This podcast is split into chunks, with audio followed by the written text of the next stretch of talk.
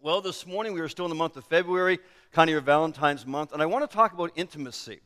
Now, I know when I say that it scares some people, and uh, some of the guys are making their way to the door. In fact, one of the ushers said that there's a, a beige or some color Cadillac in the parking lot with the motor running. So either you saw the sermon title and weren't sure if you wanted to stick around, or maybe you got it running for some other reason, but if that's you, uh, your car is running out there. But I want to talk this morning about how to grow in intimacy how to grow in intimacy, whether that's as a married couple, whether that is as uh, friends in a relationship, or simply as one human being to another. And there's no better way, I think, to really understand how to do that uh, than looking how intimacy was created and how it was intended to grow, but also how intimacy was ruined, as we read in the scripture this morning, and really leaving all of us with a certain degree of heartache and brokenness because of lost intimacy and the desire to try to find that in again. So in the Bible, we see God's intent for intimacy, but we also see the devil's resolve to ruin intimacy.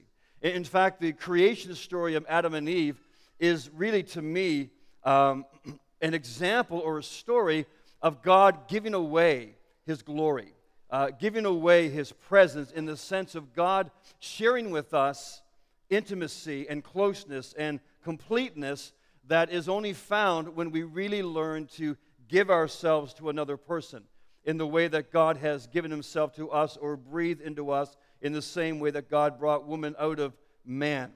I really believe that the true uh, essence of intimacy is opening your heart and giving to the other person what it is they so desperately long for and what they desperately need.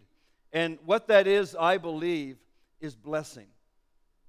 That's really what the other person longs for, and it really is what we are longing for in a relationship. We are longing for blessing. We are longing for affirmation. We are longing for acceptance and for love. All those kind of things that really are summarized in that word of blessing. In fact, if I could summarize the essence of what we're going to talk about this morning, as I have on the next slide, it is this. If you want to grow intimacy in your relationship, it will have to be in opposite proportion to blaming and hiding. Hiding and blaming. If you truly want to experience intimacy in any relationship, you have got to recognize those tendencies and resist those tendencies, as we'll see this morning. The tendency to hide, to turn away, and the tendency to blame. What I believe destroys intimacy is living out of this sense of loneliness, uh, living out of this sense of disappointment, and really hiding ourselves from another person. Or on, in the context of being caught, as we saw Adam was in this story, that we turn. We turn and instead we begin to take our revenge on that person who has exposed what we've done, or maybe has exposed who we really are, and we don't like what we are sometimes. We don't like the fact the other person knows it, and so we kind of turn to them in an instinct to, to justify ourselves, and oftentimes we, we hurt them. And so, the essence of intimacy I want us to see this morning, it's not just flowers and chocolate. It's not just taking your sweetheart out uh, for a Valentine's dinner on February 14th. Now, you'd be a fool if you don't do something like that. But you would be more foolish if you actually let yourself believe that uh, that, that actually increases the amount of intimacy in your relationship, or that's what intimacy is really all about. It's about so much more than that. So, what I want to offer you this morning is this very simple thought.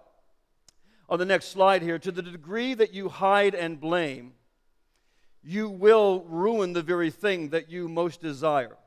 But to the degree that you open your heart and you give to the other person, particularly in the context of your most difficult moments, uh, is what will give you the opportunity to develop true intimacy. We all desire intimacy. We all desire a connectedness and all that that brings. But what I've discovered over life is that it's oftentimes in the difficult moments that you have the opportunity to either lose that opportunity to shut that down or you're given an opportunity to actually make it happen, to actually experience what it is your heart longs for. You say, well, what is intimacy? I believe, according to the scriptures, that intimacy is both the pleasure and the promise that love conquers death, that love is greater than hate, that love is greater than darkness and decay and all those things the enemy would bring into our lives. If all you want is pleasure, if all you want is, is some enjoyment, you can create that in a relationship. You can create that and enjoy that for a particular period of time. But if you want something substantial, if you want something that is substantial enough that it can actually stand up against the statistics that say that 35% of first time marriages fail, 65% of second time marriages fail, 85% of third time marriages fail. If you actually want something together that not only keeps you together, but will bring you the pleasure that God promises and pleasure that death cannot defeat, then you've got to experience intimacy as God intended. Because that really is the one thing that God has given us as part of Himself that we long for.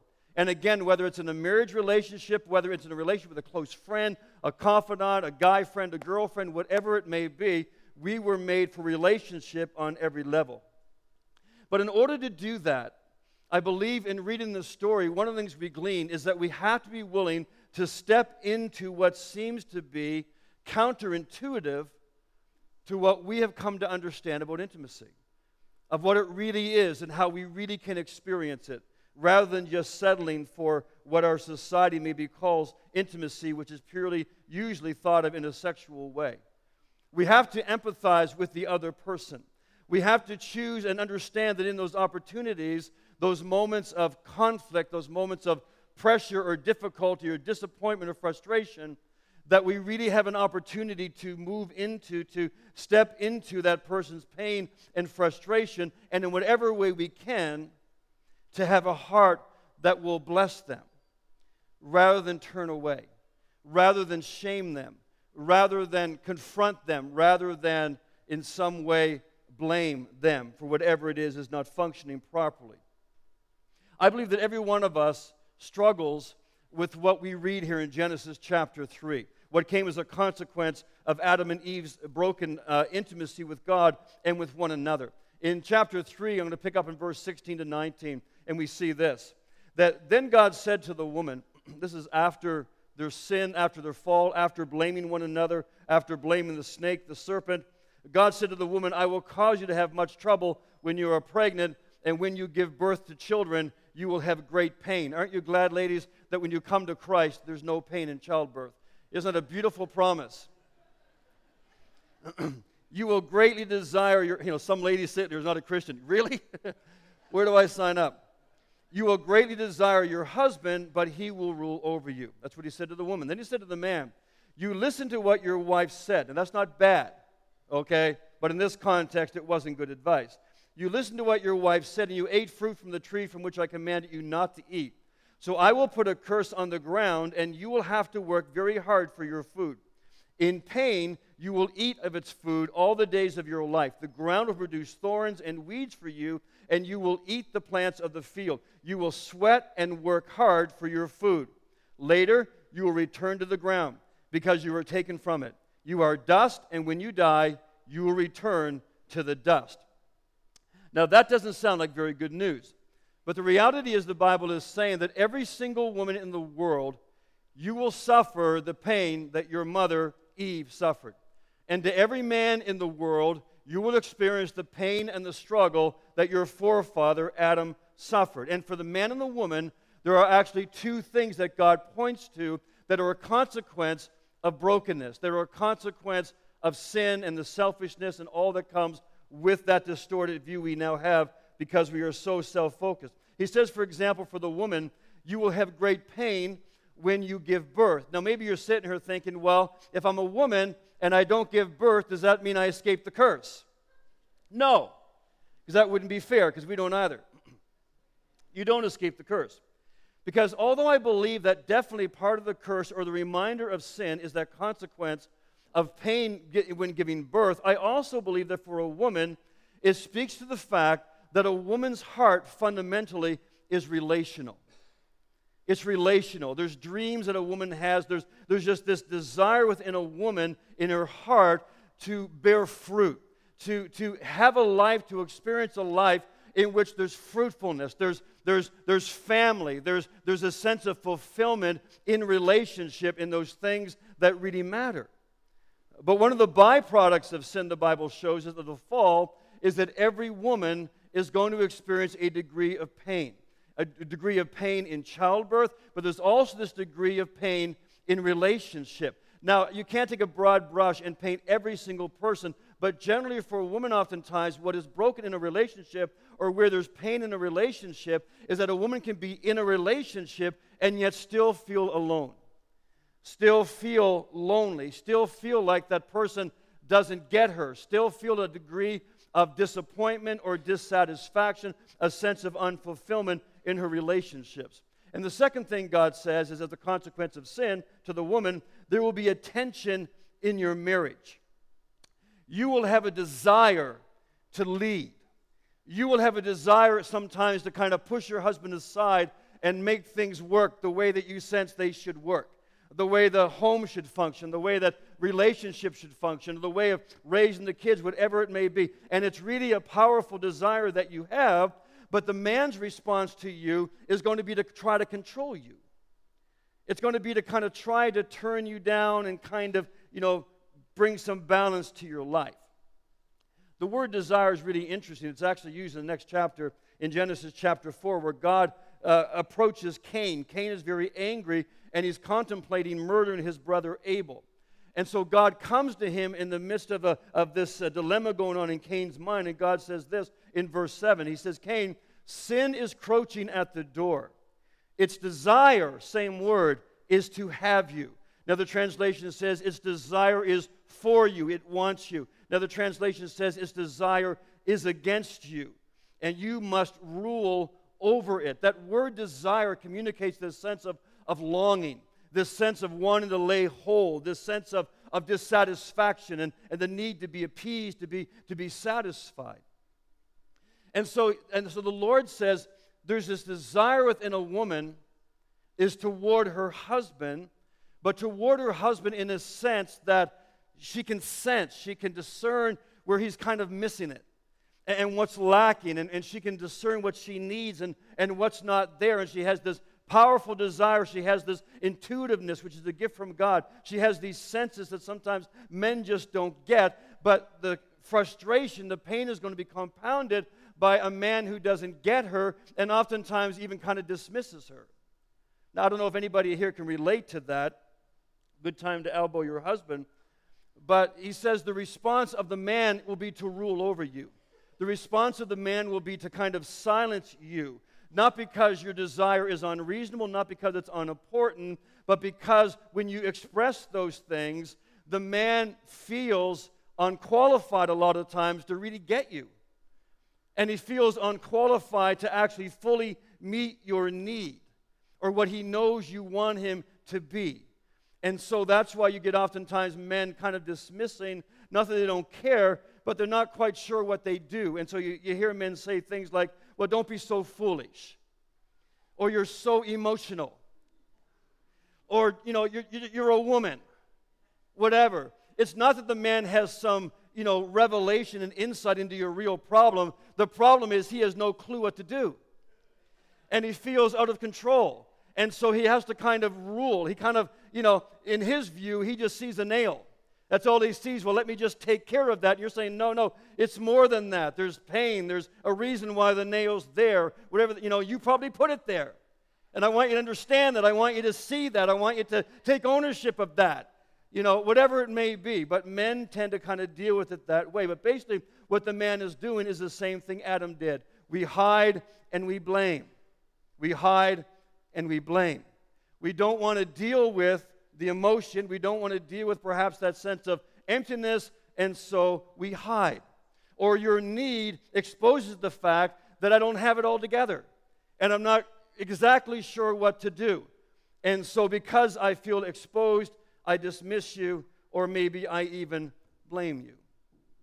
I believe every woman in the world, if I could break down the difference between a man and a woman in the context of the scripture, I believe every man, woman in the world asks herself this basic question it is this Am I too much?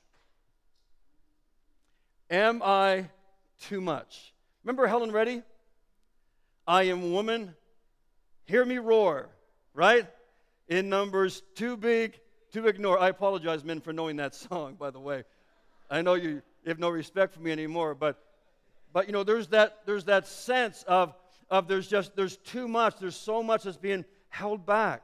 And I really believe there's an element where many women through the years, they ask themselves, am I too much for my husband? Am I too much for my boyfriend? Am I too much for my father, whatever, that man in my life? Maybe it's my employer. Why? Because oftentimes in a woman's heart, because she bears life, there's so much more a sense of desire and of passion and of dreams and of hope. But because of that, there's also this compounded potential of frustration and disappointment. And, and, there's this sense of, am I too big? The needs I have, the desires that I have, the things that I dream and long for, are those too big for the man in my life to be able to address? And again, that's why oftentimes a man will try to turn down or to diminish or to control those feelings. That's what the scriptures talk about when it says that a man will rule over the woman. That's what God said. But it's not a good thing. He's not saying it's a good thing. In fact, it's something man does because of the fall, because of his own sin and his own brokenness. There's that tension there. I hear what you're saying, but I don't really hear, I don't really get it. And so, because it kind of accentuates my inadequacy, I'm going to kind of just turn for now. And then when I'm confronted sometime, I'm going to, like Adam did, I'm going to blame you. This woman you gave me. That's the reason. Well, if that's the reality for women, then what's the reality for men? I think there's two things as well. First of all, I believe that every day of your life, the scripture is saying, you will go through life as men working hard to kind of scrape by, to, to etch out a living, to, to do well, to provide for your family or loved ones. He says in chapter 3, verse 17, You will have to work very hard for your food. In pain, you will eat its food all the days of your life. So there's pain for the woman, but you'll notice here there's also pain for the man. But in the case of the man, he says, Nothing is going to come easy for you. And whatever does come your way, you're always going to have this sense that it's not going to last forever. It's going to turn to dust. You always have this sense that I've always got to I've got to strive, I've got to I've got to be, I've got to accomplish, I've got to attain, I've got to have whatever it may be. And that's one of the reasons for men, you know, it can oftentimes be on their radar, you know, it's the the bigger house, the nicer car, the whatever the case may be. It's just I just kind of need these things to show that I have value, that I'm worthwhile, that I'm providing for my family, that I am a good man. But there's also this awareness that all that stuff is still going to turn to dust. There's got to be something more in life. There's got to be something more in relationship. I need something more that only marriage can provide if it's there, because these other things are not enough. And so while the woman asks, Am I too much? the man is always asking, Am I enough?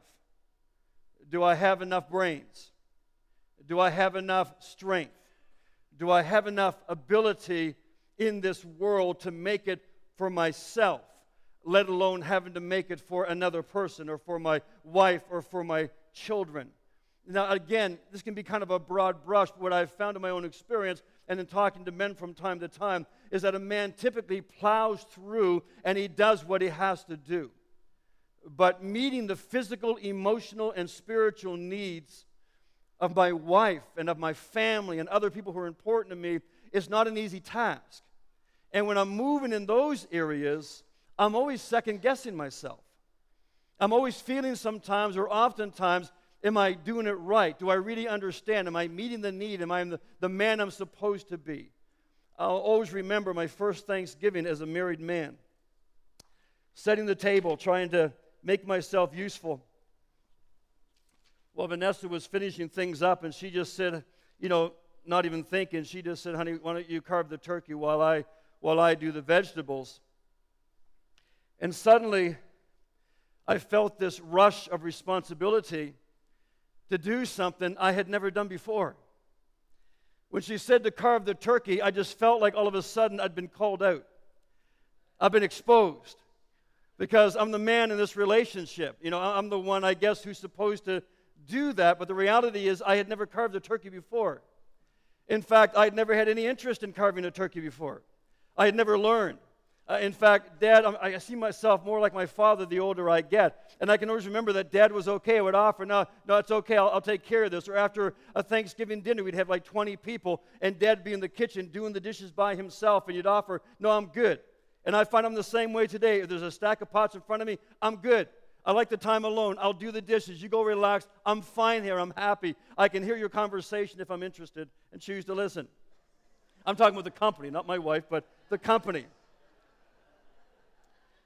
But I can remember when my wife asked me to carve the turkey, and I didn't have this conversation with her, but my first thought as a young man, as a married man, was why? Why in the world would you presume that I can carve a turkey? Just because I'm a man. I mean, how sexist is that? Now, mind you, that was 35 years ago. You wouldn't say it today. A woman wouldn't probably take the knife and do it herself. But you know, I mean, I can break up the turkey. I can get meat from the bone onto the plate but it's not going to look very nice. And back in those days, we didn't have Google. So I couldn't say, sure, honey, then sneak into the washroom and how do I carve a turkey?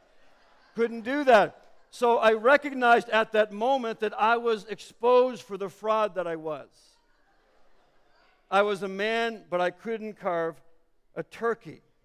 And, and in a sense, though it's kind of a, a lighter topic, the fact is, I discovered that all through my 30 years of marriage, there would be these times, these moments, these things where maybe men were expected to know certain things or do certain things, or at least it was strongly desired from the wife that you would be able to do these things. And I realized I couldn't. I didn't know. I wasn't sure exactly how to do that. And under all of that came this sense was, I'm not enough. I'm not enough. I, I don't do this well enough. And, and so you can kind of see the tension between men and women, whether you're married or not. You have one who basically says, I'm too much. I've just got all these desires, all these things I want to give birth to, all these relational things that are important to me, these emotional things, and you get a man saying, I'm not enough. I mean, one is, you know, full of, this sense of frustration and disappointment. The other one has a sense of futility and failure. And the natural response in those moments of conflict and understanding is to do what? It's to step away it's to turn away and to hide. And then finally, to turn back and to blame or to argue, whatever it may be. But then, because we love each other, the issue eventually dissipates. We say, I'm sorry. We say, I shouldn't have said those words. We say, I love you. And then eventually things return to normal. But the problem is the same type of things happen over and over and over again, and we haven't really addressed anything. Nothing is resolved. And if that never happens, then over the years, as that same pattern continues, what happens is not only do the issues kind of themselves dissipate over time, but so do those feelings of safety, those feelings of satisfaction, of enthusiasm, and of confidence in your relationship. You know, if I asked you this morning, how do relationships break up? I mean, how do marriages end? How do relationships end? I, rarely have I found that somebody just wakes up one morning and says, I don't love them anymore. I don't be married to them anymore. What happens is over a long period of time, there's a drifting, there's a disconnecting, there, there's, there's a slipping away from one another because we never use those moments to communicate. We just allow ourselves to get further and further apart. And then one day you wake up and you realize, I've been sleeping with the enemy all this time. And we feel like it's gone too far.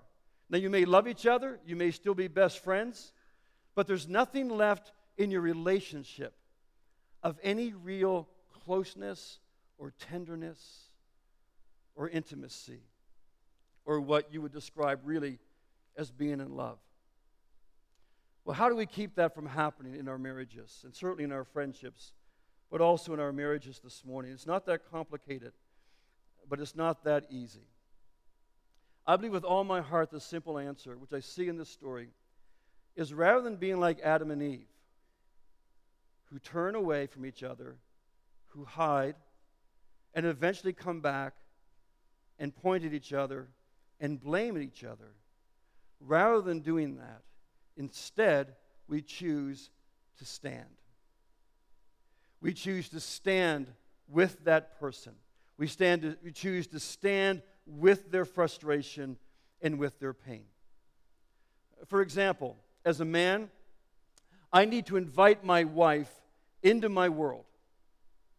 I need to try to help her to understand that there's probably not a day that goes by, or very few, that when it comes again to those important issues in life, those emotional issues, spiritual issues, whatever it may be, that there are not very many days that go by that I actually feel like I've got this. Yeah, I can do this.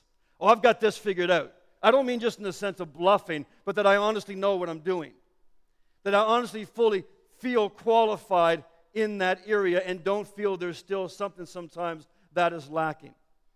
There's hardly an issue that goes by sometimes where there's not some kind of doubt in one way or another. That there's not a voice that says to me, as a man, as a father, as a boss, whatever the case may be, a friend, time and time again, there's a voice that says, I know who you really are. You're a fake. You're a poser. You're not enough for this. Now, man, I won't get you to raise your hands, but I think most of us could. Regardless of the image that we give, there's a sense within us I know who I am. And I know what I'm doing, but I know I'm not doing it as well. It doesn't mean there aren't basic things that you can do well. There's a whole lot of stuff that we can rhyme off that comes natural. We have natural gifts. We can do that. We're famous in front of people that don't know us. But when it really comes to being with the person that we know, when it really comes to the issues that are most important to us, and oftentimes when we're frustrated because we can't meet those needs, we find other things to do to escape. When it comes to those things, we have that struggle of feeling that we're not enough. I mean, I can muster up enough strength, I can, you know, present enough bravado, I can bluff my way for a while, but there's nobody who knows better than my wife my frustrations, my failure, my sense of futility. And so, what I'm asking us as men this morning is what does it mean to actually invite my wife into those feelings? To invite my wife into my struggle with competence, into my struggle with achievement, into my fear of failure, or my fear of futility, or my fear of am I enough? In those areas that really are important to me. And in the same way, my wife needs to invite me into her loneliness. She needs to invite me into her dreams, into those areas that she may feel intuitively. Because you see, that's the thing about women, guys. I'm sure you know this, but women, it seems that in the fall, that women retain this intuitiveness. They retain this almost natural inclination towards spiritual things, and men don't seem to have that in a natural way oftentimes. And that's why when it comes to spiritual things, it's not that men don't have a desire to know God, to walk with God, to be the man of the house, and all those things our wife wants to be, because we love our wife. But the reality is, women just seem to have more of a natural bend to that. But the instinct is for the woman is to either go and take the lead and get out ahead and show you how to do it because you're not doing it, or to remind you that you're not doing it, you're not doing it right.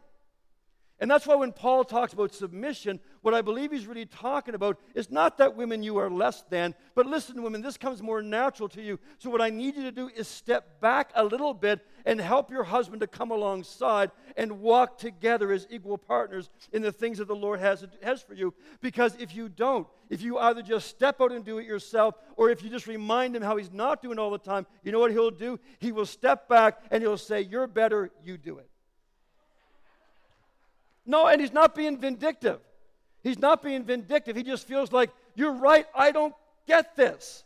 I don't know how to carve a turkey. I don't know how to be the spiritual leader. But because you are intuitive and you sense things and you see things at a deeper level than we most times ever will, you need to try to come alongside and have these conversations, but come alongside and walk together, learn together. I love my wife. And I never wanted to feel lonely. I never wanted to feel disappoint, disappointed. But you know what? There are times when I know I'm the cause of it. I'm the cause of it. I mean, she came into the marriage with her own baggage just like I did. But I can see over the years at times I probably added to the frustration. You know, there's times when she says, I married my father. And it's not a compliment. I mean, she doesn't mean it that way. No offense, Pastor Penny. Because when I'm upset, I say, I married my mother. And you know what? In a lot of ways, we have. And so we bring certain expectations into the relationship. And unfortunately, sometimes the person we love and we're looking to to somehow address that need can actually even make it worse, not intentionally. And so, can you see the potential for hiding and blaming? Can you see why it is so important that we actually enter into the struggles of the other person?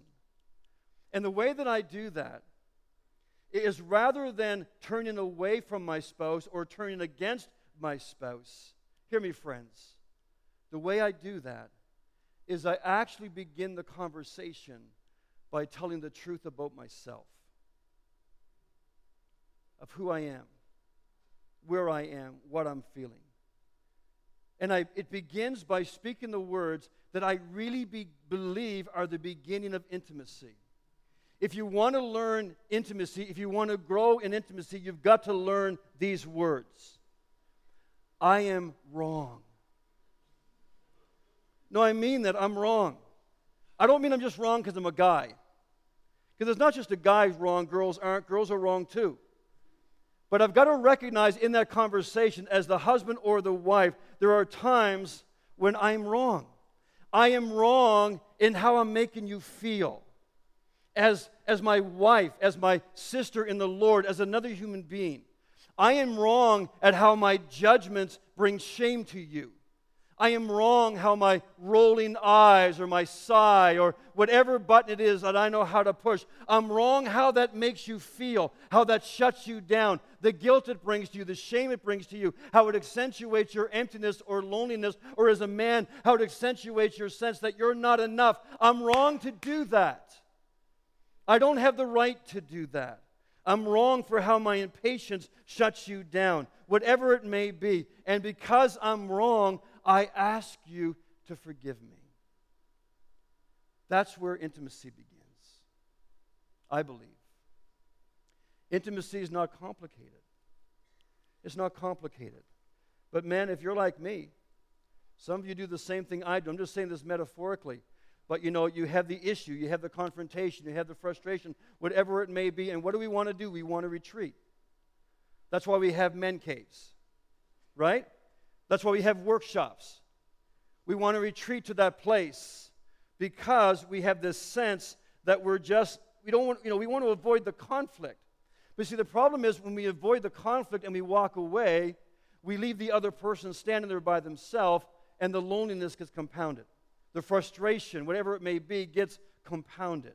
Now, for men, the workshop is that place of safety, it's that place of control, but in truth, it's actually a place of hiding. And the reason we look for that place of hiding is because her need scares me to death and I'm tired of failing. Any guys want to admit that? Say, no, man, you're on your own. Just keep talking. But it's true. That's why we retreat. That's why we go away. That's why we emotionally shut down, whatever it may be, because of just that sense of impotence, emotionally, spiritually, whatever. We don't know exactly how to meet that need, and yet we love this person. Can I tell you, friends, the key for intimacy, it's to stay. It's to not walk away, not shut down, but to stay and admit what is true. And that might mean saying, I am wrong. For example, it's not just the men, the women, sometimes they have to say, honey, I'm wrong for being consumed with our children and ignoring your heart, ignoring your needs. I'm wrong for throwing myself into this when I know you need me but I'm not quite sure what to do. And for the man, he might say, I'm wrong for being consumed with things. Things that I know aren't going to last forever, hobbies and toys, whatever the case may be, things I throw myself into when I know the greatest thing I've ever been given is the privilege to care for your heart. That's the greatest gift I'm given as a husband and as a man. But I know it's difficult sometimes because I don't feel qualified, and so I want to admit that I'm wrong and I want to ask for forgiveness. I know it's not easy to do, and there are people here, you've not said those words in decades. But is it any wonder that there's no real intimacy oftentimes in our relationships if we're not willing to actually stand with the person? to identify, to empathize with what they're feeling, with what, they, what, what, they're, what, what they're going through in their heart, even if we've caused it or not, rather than turning away and blaming. I think every one of us struggles with that. We all struggle with that. Every one of us has our own way of blaming. Every one of us needs to be able to recognize how we uniquely do that in those moments that we feel hurt or upset or disappointed. Friends, I don't care how good you may think your marriage is right now. I can promise you, every single one of us have ways that are unique to us that we voice our displeasure. We may never raise our voice. Vanessa and I are not confrontational people. I don't know if you've ever had a shouting fight in our entire 30 years. Not necessarily a good thing. One of the first things Pastor Penny said when he counseled us, I got to tell you, it's kind of weird getting marital counseling from your father in law. But it only lasted an hour, but he had a great word. And one of the first things he said was, Paul and Vanessa, you got to understand you're both evasive. That's going to be a problem. It may mean that you never fight, but you'll fight. It'll just be in a different way. You'll shut down, it'll be in a different way. You may not have a blow up, but that doesn't necessarily mean everything is healthy. You have to make sure you learn how to communicate, how you talk about the things that are potentially damaging to your relationship. And so every one of us, whether it's a sigh, the rolling of the eyes, going, you know, going outside, going for a walk, whatever, we all have ways of demonstrating that we're hurt or upset in a way that makes the other person feel guilty or shame.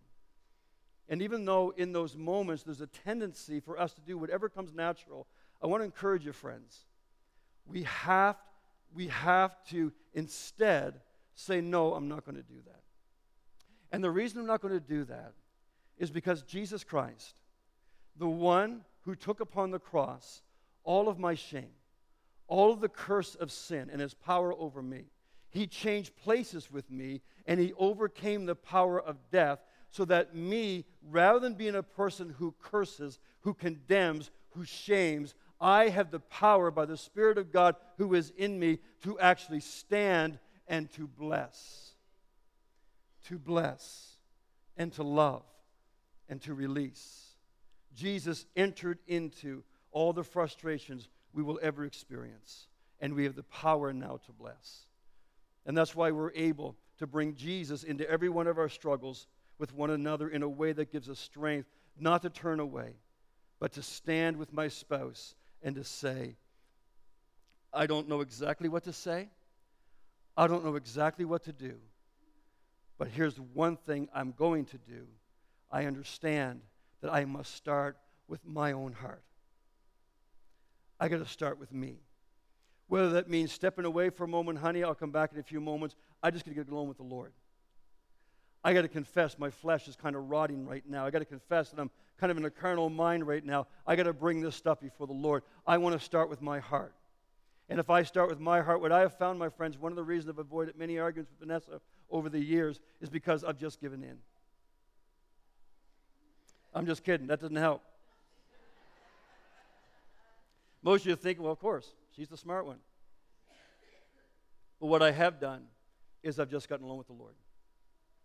Or in the morning, my own quiet time, I've just brought things to the Lord. And you know the beautiful thing is, I come to the Lord, I pour my heart out, I just tell him how, you know, she's wronged me and how she's, you know, neglecting me or she doesn't understand me or this really irritates me uh, about her, you know. And the Lord just gently by his Holy Spirit comes alongside and he says, Paul, you're being an idiot. Most times. Most times. Anyways, I, I, I got to wrap up. I'm going to ask the musicians actually to join me, if you will. But I've learned that as I acknowledge where I have turned away, where I have blamed, then I can begin to bless and I can begin to empathize and we can begin to walk together. I may not always do it well, but I have to make a fundamental decision in a relationship if there's going to be intimacy. And that decision is I will not quit and I will not walk away, so that we might come to know each other more deeply than we've ever known each other before. I wonder if we understand that the world is looking at our marriages. Do we really understand that as believers, as followers of Christ? We have a world, many people who are struggling to make marriage work, and they're looking at Christians who profess to know God. And a lot of times they come to the conclusion that we're really no different than they are. We're no different in the rate of divorce. We're no different in the rate of emptiness in our lives and relationships. But, friends, we are called to be a witness in our relationships. We're called to be a witness to the fact that the living God lives in our hearts, in each of our hearts. And He has given us the power to care for one another, to love for one another, to empathize with one another, and instead of walking away in a huff, to stand and with the grace of God to understand, to empathize, to share, to pray together, and ultimately to bless one another. You know, in 30 years of marriage, the greatest gift my wife has ever given to me, and I mean this sincerely, whether it's spoken, whether it's in a card. The greatest gift my wife has ever given to me is to say these simple words Paul, you are a good man. You are a good husband. You are a good father. Do you understand me, men? There's no gift my wife or boys can give me that means as much as that. And fundamentally, when I hear that, I'll work 80 hours a week. That's all I'm looking for. That I'm enough. That I'm enough. And in being enough and allowing the Lord to work a largest in my heart, then I can be more to her in those areas where she has dreams and wants to give birth to things in relationship and emotionally and spiritually. Those things can be addressed in her walk with the Lord and her walk with a husband who is walking with the Lord. There's always going to be difficult moments, friends, but my prayer for us this morning is that we'll really begin to experience what it is as couples together to stand, to speak, and to bless rather than to hide and to blame. Would you bow your heart with me this morning? As we close in prayer, the worship team plays, I just I want to ask you to quiet your heart before the Holy Spirit. Wherever you may be right now in your relationship with your spouse, your boyfriend, your girlfriend, wherever you may be as a person who maybe doesn't have somebody else in your life right now, but you have relationships that are important. It could be your parents, whoever, friends, whatever. But I want to talk to husbands and wives for a moment this morning. And I want to ask you to invite the Holy Spirit into your heart. I want to invite you to ask the Lord just to open your heart to the Lord as a man and as a woman. Whatever the issues may be, there's too many to even begin to go through today. But I want you to make a simple resolve in your heart before God. It is this Lord, help me to stand. Help me to stand. And even now, as the Lord is speaking to your heart, you know where those areas are. And you may need to do a very simple thing this morning or when you get home this afternoon is just take the hand of the person you love more in the world than anybody in the world. And you may feel frustrated, inadequate. You may feel, as a woman, frustrated, whatever. But to say, I love you, I need you, and I want to stand with you. I don't want to turn away anymore. I don't want to hide anymore. I don't want to run to other things anymore. I just really want you, and I want you to want me. And I want us to move together in this thing because we came together for a reason. And if there's one little bit of pre-marriage or marriage counseling I can give you, it is this. Just with your head bowed, just think about this for a moment. Whatever the issue is in your marriage relationship, your spouse is never the issue. The issue is the issue. Let me say that again. Your partner is not the issue. The issue is the issue. Your partner has been given to you to face the issue together and to overcome the issue. That doesn't mean there's not need for counseling sometimes, whatever else may go with it. But the devil wants to get our eyes on the other person. Blame, blame, blame. It's the woman's fault that you gave me. It's the snake's fault that showed up. No, no, no. You both know what to do. What you should have done when you stood before that tree and before the serpent Together, you should have agreed no, God said not to. We are going to fight this thing together. We are going to stay free. But let's admit it, we both messed up. Now, how do we get whole again? How do we find forgiveness and healing? How do we find that thing that our heart longs for more than anything else, which is real intimacy? Real intimacy. Would you just stand with me? I'll just pray a prayer. And after we dismiss, I'm going to ask the altar team to come.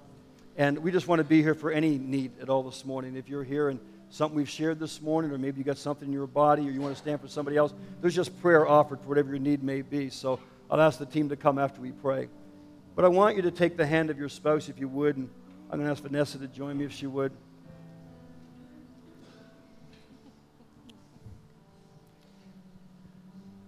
Let's pray. Heavenly Father, I thank you for the gift of relationships in every dimension. I thank you that you have made us in such a way, Lord, that we are not complete without another, whether it be a spouse or a friend, a parent, whatever it may be. You have made us for relationship one with another. And I pray, Father, that by your word you will expose to every heart the lies of the enemy, of what all the things we think are there, all the issues they are not.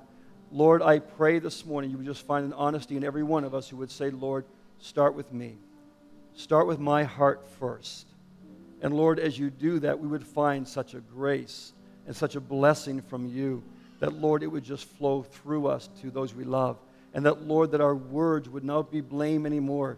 They would be blessing, blessing that would release hope and dreams and, and opportunity and miracles, oh God, words of life. And so, Lord, I pray for every couple joining hands today. Bring them into a deeper dimension, I pray, of communication, of understanding of life experience and relationship and intimacy. Lord, for every single person as well here, I pray today, for those relationships they have with important people you've brought into their lives, I pray, Father, help them to discover that true intimacy, true relationship comes in the emptying of ourselves to bless others. And so, Lord, let your word remain in our hearts, I pray today as we go our ways. And we pray for blessing over our homes, blessing over our marriages and families we pray that our houses be places of refuge, a place we look forward to coming to, not fleeing from. Lord, a place that's a sanctuary, a safe place. And the safest place of all, oh God, will be in the arms of the person that we love and stood at the altar to commit ourselves to forever. And so, Lord, thank you for the hope and truth you bring to our lives. Bless everyone this morning, I pray. In Jesus' name.